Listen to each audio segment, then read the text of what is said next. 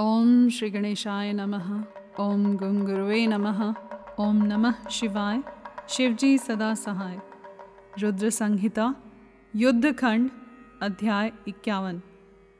बाणासुर की तपस्या और उसे शिव द्वारा वर प्राप्ति। शिव का गणों और पुत्रों सहित उसके नगर में निवास करना।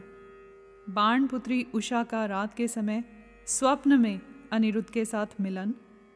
चित्रलेखा द्वारा अनिरुद्ध का द्वारका से अपहरण। बाण का अनिरुद्ध को नागपाश में बांधना, दुर्गा के स्तवन से अनिरुद्ध का बंधन मुक्त होना। नारद द्वारा समाचार पाकर श्री कृष्ण की शोणितपुर पर चढ़ाई। शिव के साथ उनका घोर युद्ध। शिव की आज्ञा से श्री कृष्ण का उन्हें जृंभणास्त्र से मोहित करके बाण की सेना का संहार करना।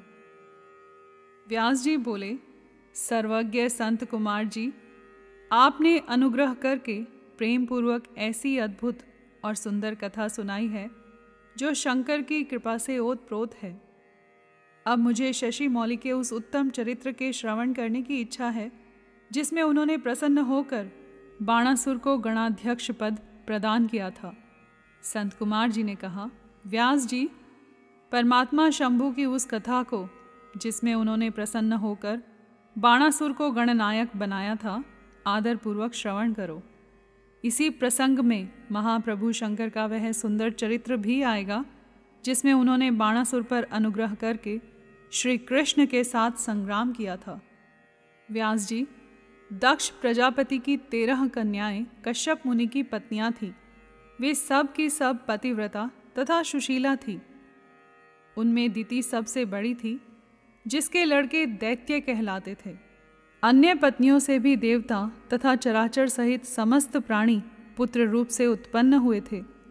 ज्येष्ठ पत्नी दिति के गर्भ से सर्वप्रथम दो महाबली पुत्र पैदा हुए। उनमें हिरण्यकशिपु ज्येष्ठ था और उसके छोटे भाई का नाम हिरण्याक्ष था। हिरण्यकशिपु के चार पुत्र हुए।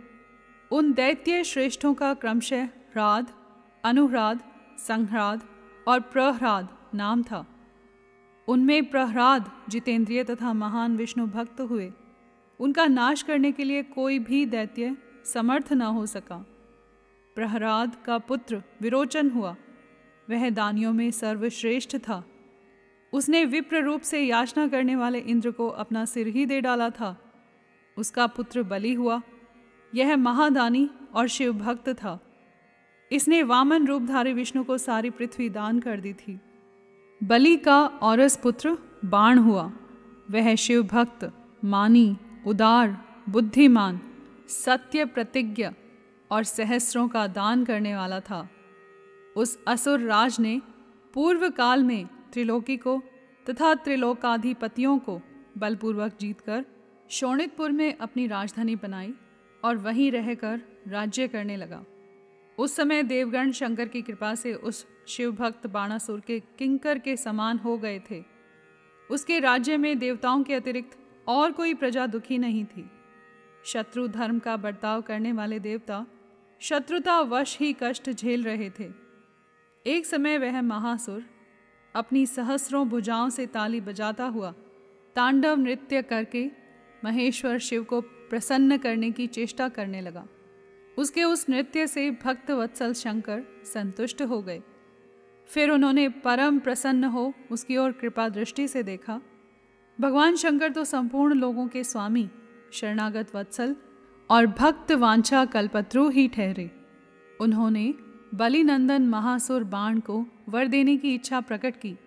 मुने, बलिनंदन महादैत्य बाण शिव भक्तों में श्रेष्ठ और परम बुद्धिमान था। उसने परमेश्वर शंकर को प्रणाम करके उनकी स्तुति की और कहा, बाणासुर बोला, प्रभो, आप मेरे रक्षक हो जाइए और पुत्रों तथा गणों सहित मेरे नगर के अध्यक्ष बनकर सर्वथा प्रीति का निर्वाह करते हुए मेरे पास ही निवास कीजिए। संत कुमार जी कहते हैं, महर्षि, वह बलिपुत्र बाण निश्चय ही शिवजी की माया से मोह में पड़ गया था। इसीलिए उसने मुक्ति प्रदान करने वाले दुराराध्य महेश्वर को पाकर भी ऐसा वर मांगा। तब ऐश्वर्याशाली भक्तवत्सल शंभु उसे वह वर देकर पुत्रों और गणों के साथ प्रेम पूर्वक वहीं निवास करने लगे। एक बार बाणासुर को बड़ा ही गर्व हो गया। उसने तांडव नृत्य करके शंकर को संतुष्ट किया। जब बाणासुर को यह ज्ञात हो गया कि पार्वती वल्लभ शिव प्रसन्न हो गए हैं तब वह हाथ जोड़कर और सिर झुकाए हुए बोला, बाणासुर ने कहा, देवादिदेव महादेव, आप समस्त देवताओं के शिरोमणि हैं। आपकी ही कृपा से मैं बलि हुआ हूँ। अब आप मेरा उत्तम वचन सुनिए। देव, आपने जो मुझे एक हज़ार भुजाएँ प्रदान की हैं, ये तो अब मुझे महान भार स्वरूप लग रही हैं, क्योंकि इस त्रिलोकी में मुझे आपके अतिरिक्त अपनी जोड़ का और कोई योद्धा ही नहीं मिला। इसलिए ऋषभ ध्वज, युद्ध के बिना इन पर्वत सरीखी सहस्रों भुजाओं को लेकर मैं क्या करूँ? मैं अपनी इन परिपुष्ट भुजाओं की खुजली मिटाने के लिए युद्ध की लालसा से नगरों तथा पर्वतों को चूर्ण करता हुआ दिग्गजों के पास गया। परंतु वे भी भयभीत होकर भाग खड़े हुए। मैंने यम को, योद्धा, अग्नि को महान कार्य करने वाला वरुण को गौों का पालन करता गोपाल, कुबेर को गजाध्यक्ष, निरीति को सैरंध्री और इंद्र को जीतकर सदा के लिए करत बना लिया है। महेश्वर, अब मुझे किसी ऐसे युद्ध के प्राप्त होने की बात बताइए, जिसमें मेरी ये भुजाएँ या तो शत्रुओं के हाथों से छूटे हुए शस्त्रास्त्रों से जर्जर होकर गिर जाएँ, अथवा हज़ारों प्रकार से शत्रु की भुजाओं को ही गिराएँ, यही मेरी अभिलाषा है। इसे पूर्ण करने की कृपा करें। संत कुमार जी कहते हैं, मुनिश्रेष्ठ, उसकी बात सुनकर भक्त बादा पहारी तथा महामन्यु स्वरूप रुद्र को कुछ क्रोध आ गया। तब वे महान अद्भुत अट्टाहस करते हुए बोले, रुद्र ने कहा, अरे अभिमानी, संपूर्ण दैत्यों के कुल में नीच, तुझे सर्वथा धिक्कार है। धिक्कार है, तू बलि का पुत्र और मेरा भक्त है। तेरे लिए ऐसी बात कहना उचित नहीं है। अब तेरा दर्प चूर्ण होगा। तुझे शीघ्र ही मेरे समान बलवान के साथ अकस्मात महाभीषण युद्ध प्राप्त होगा। उस संग्राम में तेरी ये पर्वत सरी की बुझाएँ, जलौनी लकड़ी की तरह शस्त्रास्त्रों से छिन्न भिन्न होकर भूमि पर गिरेंगी। दुष्टात्मन, तेरे आयुधागार पर स्थापित तेरा जो यह मनुष्य के सिर वाला मयूर ध्वज फहरा रहा है इसका जब वायु भय के बिना ही पतन हो जाएगा, तब तू अपने चित्त में समझ लेना कि वह महान भयानक युद्ध आ पहुँचा है। उस समय तू घोर संग्राम का निश्चय करके अपनी सारी सेना के साथ वहाँ आ जाना। इस समय तू अपने महल को लौट जा, क्योंकि इसी में तेरा कल्याण है। दुर्मते, वहाँ तुझे प्रसिद्ध बड़े बड़े उत्पाद दिखाई देंगे। यूँ कहकर गर्वहारी भक्त वत्सल भगवान शंकर चुप हो गए। संत कुमार जी कहते हैं, मुने, यह सुनकर बाणासुर ने दिव्य पुष्पों की कलियों से अंजलि भरकर रुद्र की अभ्यर्चना की और फिर उन महादेव को प्रणाम करके वह अपने घर को लौट गया। तदंतर किसी समय दैववश उसका वह ध्वज अपने आप टूटकर गिर गया। यह देखकर बाणासुर हर्षित हो युद्ध के लिए उद्यत हो गया। वह अपने हृदय में विचार करने लगा कि कौन सा युद्ध प्रेमी योद्धा किस देश से आएगा, जो नाना प्रकार के शस्त्रास्त्रों का पारगामी विद्वान होगा और मेरी सहस्रों भुजाओं को ईंधन की तरह काट डालेगा, तथा मैं भी अपने अत्यंत तीखे शस्त्रों से उसके सैकड़ों टुकड़े कर डालूँगा। इसी समय शंकर की प्रेरणा से वह काल आ गया। एक दिन बाणासुर की कन्या उषा वैशाख मास में माधव की पूजा करके मांगलिक श्रृंगार से सुसज्जित हो रात के समय अपने गुप्त अंतपुर में सो रही थी। उसी समय वह स्त्री भाव, यानी काम भाव को प्राप्त हो गई। तब देवी पार्वती की शक्ति से उषा को स्वप्न में श्री कृष्ण के पौत्र अनिरुद्ध का मिलन प्राप्त हुआ। जागने पर वह व्याकुल हो गई और उसने अपनी सखी चित्रलेखा से स्वप्न में मिले हुए उस पुरुष को ला देने के लिए कहा। तब चित्रलेखा ने कहा, देवी, तुमने स्वप्न में जिस पुरुष को देखा है उसे भला मैं कैसे ला सकती हूँ, जबकि मैं उसे जानती भी नहीं? उसके यूँ कहने पर दैत्य कन्या उषा प्रेमांध होकर मरने पर उतारू हो गई। तब उस दिन उसकी उस सखी ने उसे बचाया। मुनिश्रेष्ठ, कुंभांड की पुत्री चित्रलेखा बड़ी बुद्धिमती थी। वह बाण तनया उषा से पुनः बोली। चित्रलेखा ने कहा, सखी, जिस पुरुष ने तुम्हारे मन का अपहरण किया है उसे बताओ तो सही। वह यदि त्रिलोकी में कहीं भी होगा तो मैं उसे लाऊँगी और तुम्हारा कष्ट दूर करूँगी। संत कुमार जी कहते हैं, महर्षि, यूँ कहकर चित्रलेखा ने वस्त्र के पर्दे पर देवताओं, दैत्यों, दानवों, गंधर्वों, सिद्धों, नागों और यक्ष आदि के चित्र अंकित किए। फिर वह मनुष्यों का चित्र बनाने लगी। उनमें वृष्णि वंशियों का प्रकरण आरंभ होने पर उसने शूर, वसुदेव, राम, कृष्ण और नर श्रेष्ठ प्रद्युमन का चित्र बनाया। फिर जब उसने प्रद्युमन नंदन अनिरुद्ध का चित्र खींचा, तब उसे देखकर उषा लज्जित हो गई। उसका मुख अवनत हो गया और हृदय हर्ष से परिपूर्ण हो गया। उषा ने कहा, सखी, रात में जो मेरे पास आया था और जिसने शीघ्र ही मेरे चित्त रूपी रत्न को चुरा लिया है वह चोर पुरुष यही है। तदंतर उषा के अनुरोध करने पर चित्रलेखा ज्येष्ठ कृष्ण चतुर्दशी को तीसरे पहर द्वारकापुरी पहुंचकर क्षण मात्र में ही पलंग पर बैठे हुए अनिरुद्ध को महल में से उठा लाई। वह दिव्य योगिनी थी।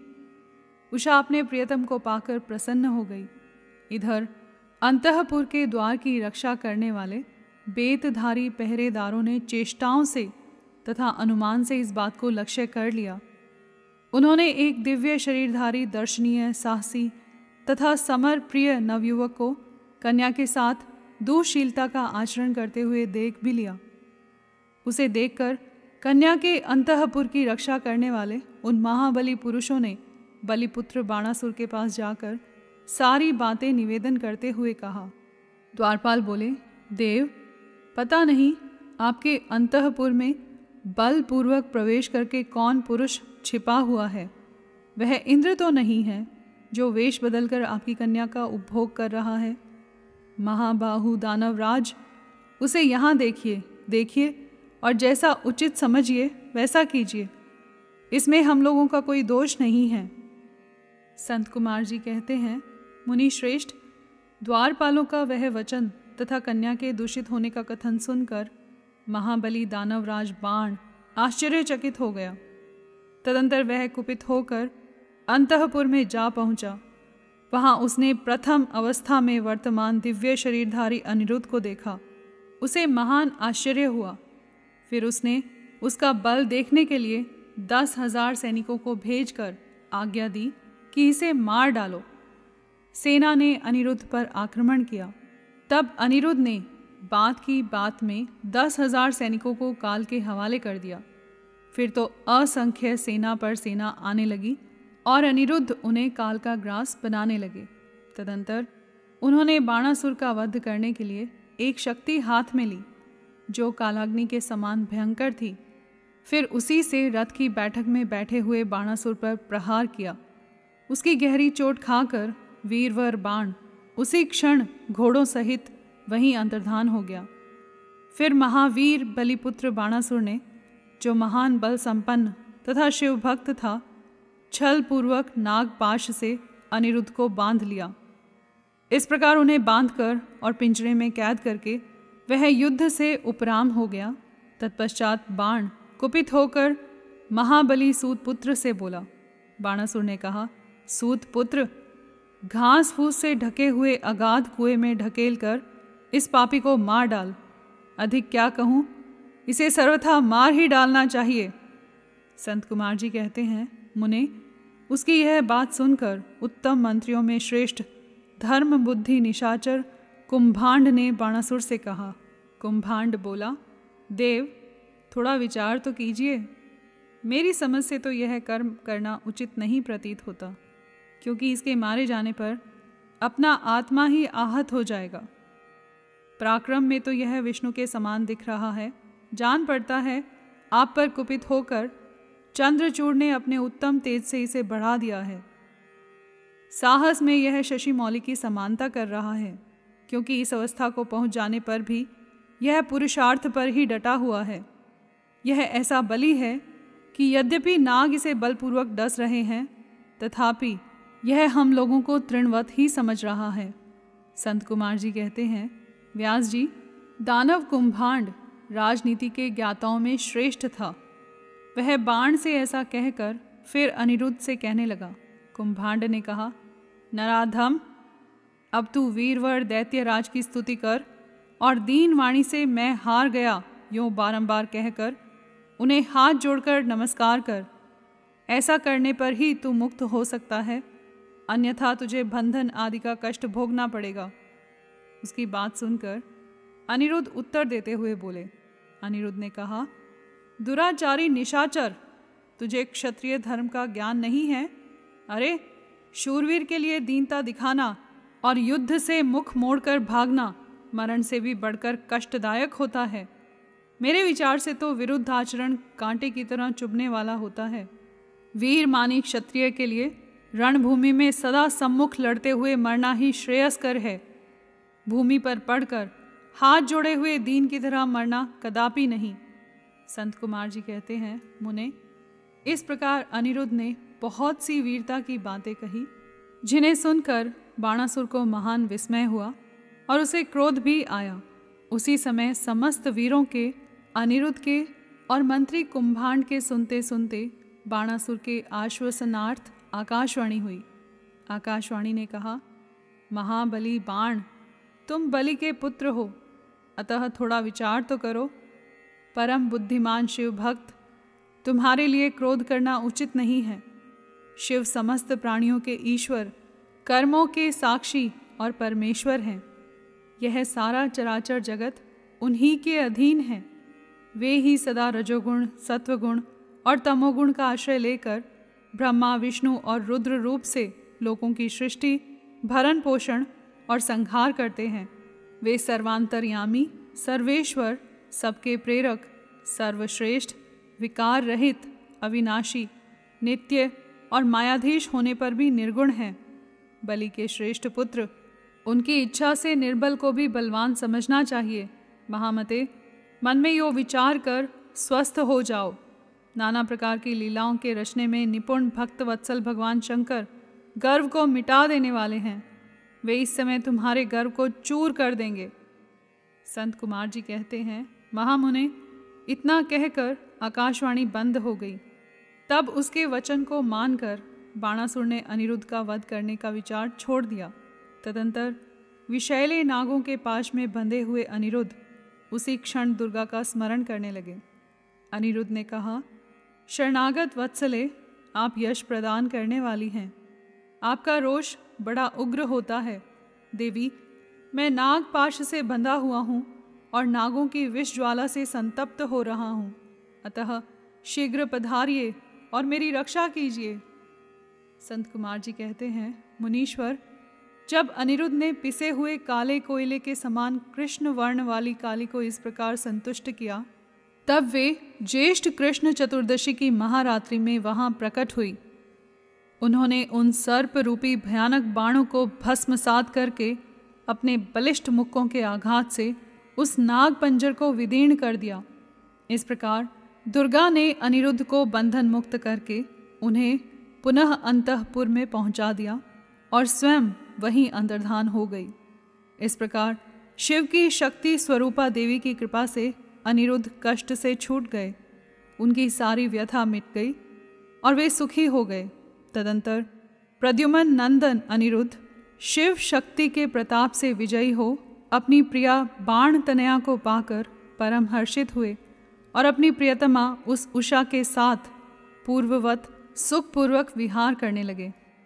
इधर पौत्र अनिरुद्ध के अदृश्य हो जाने तथा नारद जी के मुख से उसके बाणासुर के द्वारा नागपाश से बांधे जाने का समाचार सुनकर बारह अक्षोहिणी सेना के साथ प्रद्युम्न आदि वीरों को साथ ले भगवान श्री कृष्ण ने शोणितपुर पर चढ़ाई कर दी। उधर भगवान श्री रुद्र भी अपने भक्त के पक्ष में सज धज कर आ डटे। फिर तो श्री कृष्ण और श्री शिव का बड़ा भयानक युद्ध हुआ। दोनों ओर से ज्वर छोड़े गए। अंत में श्री कृष्ण ने स्वयं श्री रुद्र के पास आकर उनका स्तवन करके कहा, सर्वव्यापी शंकर, आप गुणों से निर्लिप्त होकर भी गुणों से ही गुणों को प्रकाशित करते हैं। गिरिशाई भूमन, आप स्वयं प्रकाश हैं। जिनकी बुद्धि आपकी माया से मोहित हो गई है, वे स्त्री, पुत्र, गृह आदि विषयों में आसक्त होकर दुख सागर में डूबते उतराते हैं। जो अजितेंद्रिय पुरुष प्रारब्धवश इस मनुष्य जन्म को पाकर भी आपके चरणों में प्रेम नहीं करता, वह शोचनीय तथा आत्मवंचक है। भगवान आप गर्वहारी हैं। आपने ही तो इस गर्वीले बाण को शाप दिया था। अतः आपकी ही आज्ञा से मैं बाणासुर की भुजाओं का छेदन करने के लिए यहाँ आया हूँ। इसलिए महादेव, आप इस युद्ध से निवृत्त हो जाइए। प्रभो, मुझे बाण की भुजाओं को काटने के लिए आज्ञा प्रदान कीजिए, जिससे आपका शाप व्यर्थ न हो। महेश्वर ने कहा, तात, आपने ठीक ही कहा है कि मैंने इस दैत्य राज को शाप दिया है। और मेरी ही आज्ञा से आप बाणासुर की भुजाएँ काटने के लिए यहाँ पधारे हैं। किंतु रमानाथ, हरे, क्या करूँ? मैं तो सदा भक्तों के ही अधीन रहता हूँ। ऐसी दशा में, वीर, मेरे देखते हुए बाण की भुजाएँ कैसे काटी जा सकती हैं? इसलिए मेरी आज्ञा से आप पहले जृंभणास्त्र द्वारा मुझे जृंभित कर दीजिए। तत्पश्चात अपना अभीष्ट कार्य संपन्न कीजिए। और सुखी होइए। संत कुमार जी कहते हैं, मुनीश्वर, शंकर जी के यों कहने पर शाड़ंग पाणी श्रीहरि को महान विस्मय हुआ। वे अपने युद्ध स्थान पर आकर परम आनंदित हुए। व्यास जी, तदंतर नाना प्रकार के अस्त्रों के संचालन में निपुण श्रीहरि ने तुरंत ही अपने धनुष पर जृंभणास्त्र का संधान करके उसे पिनाक पाणी शंकर पर छोड़ दिया। इस प्रकार श्री कृष्ण जृंभणास्त्र द्वारा जृंभित हुए शंकर को मुँह में डालकर खड़ग गदा और रिष्टि आदि से बाण की सेना का संहार करने लगे। यहाँ पर अध्याय इक्यावन से लेकर चौवन तक समाप्त हुए। कर्पूर गौरम, करुणावतारम, संसार सारम भुजगेंद्रहारम सदा वसंतम, हृदयारविंदे, भवम भवानी, सहितम नमामि।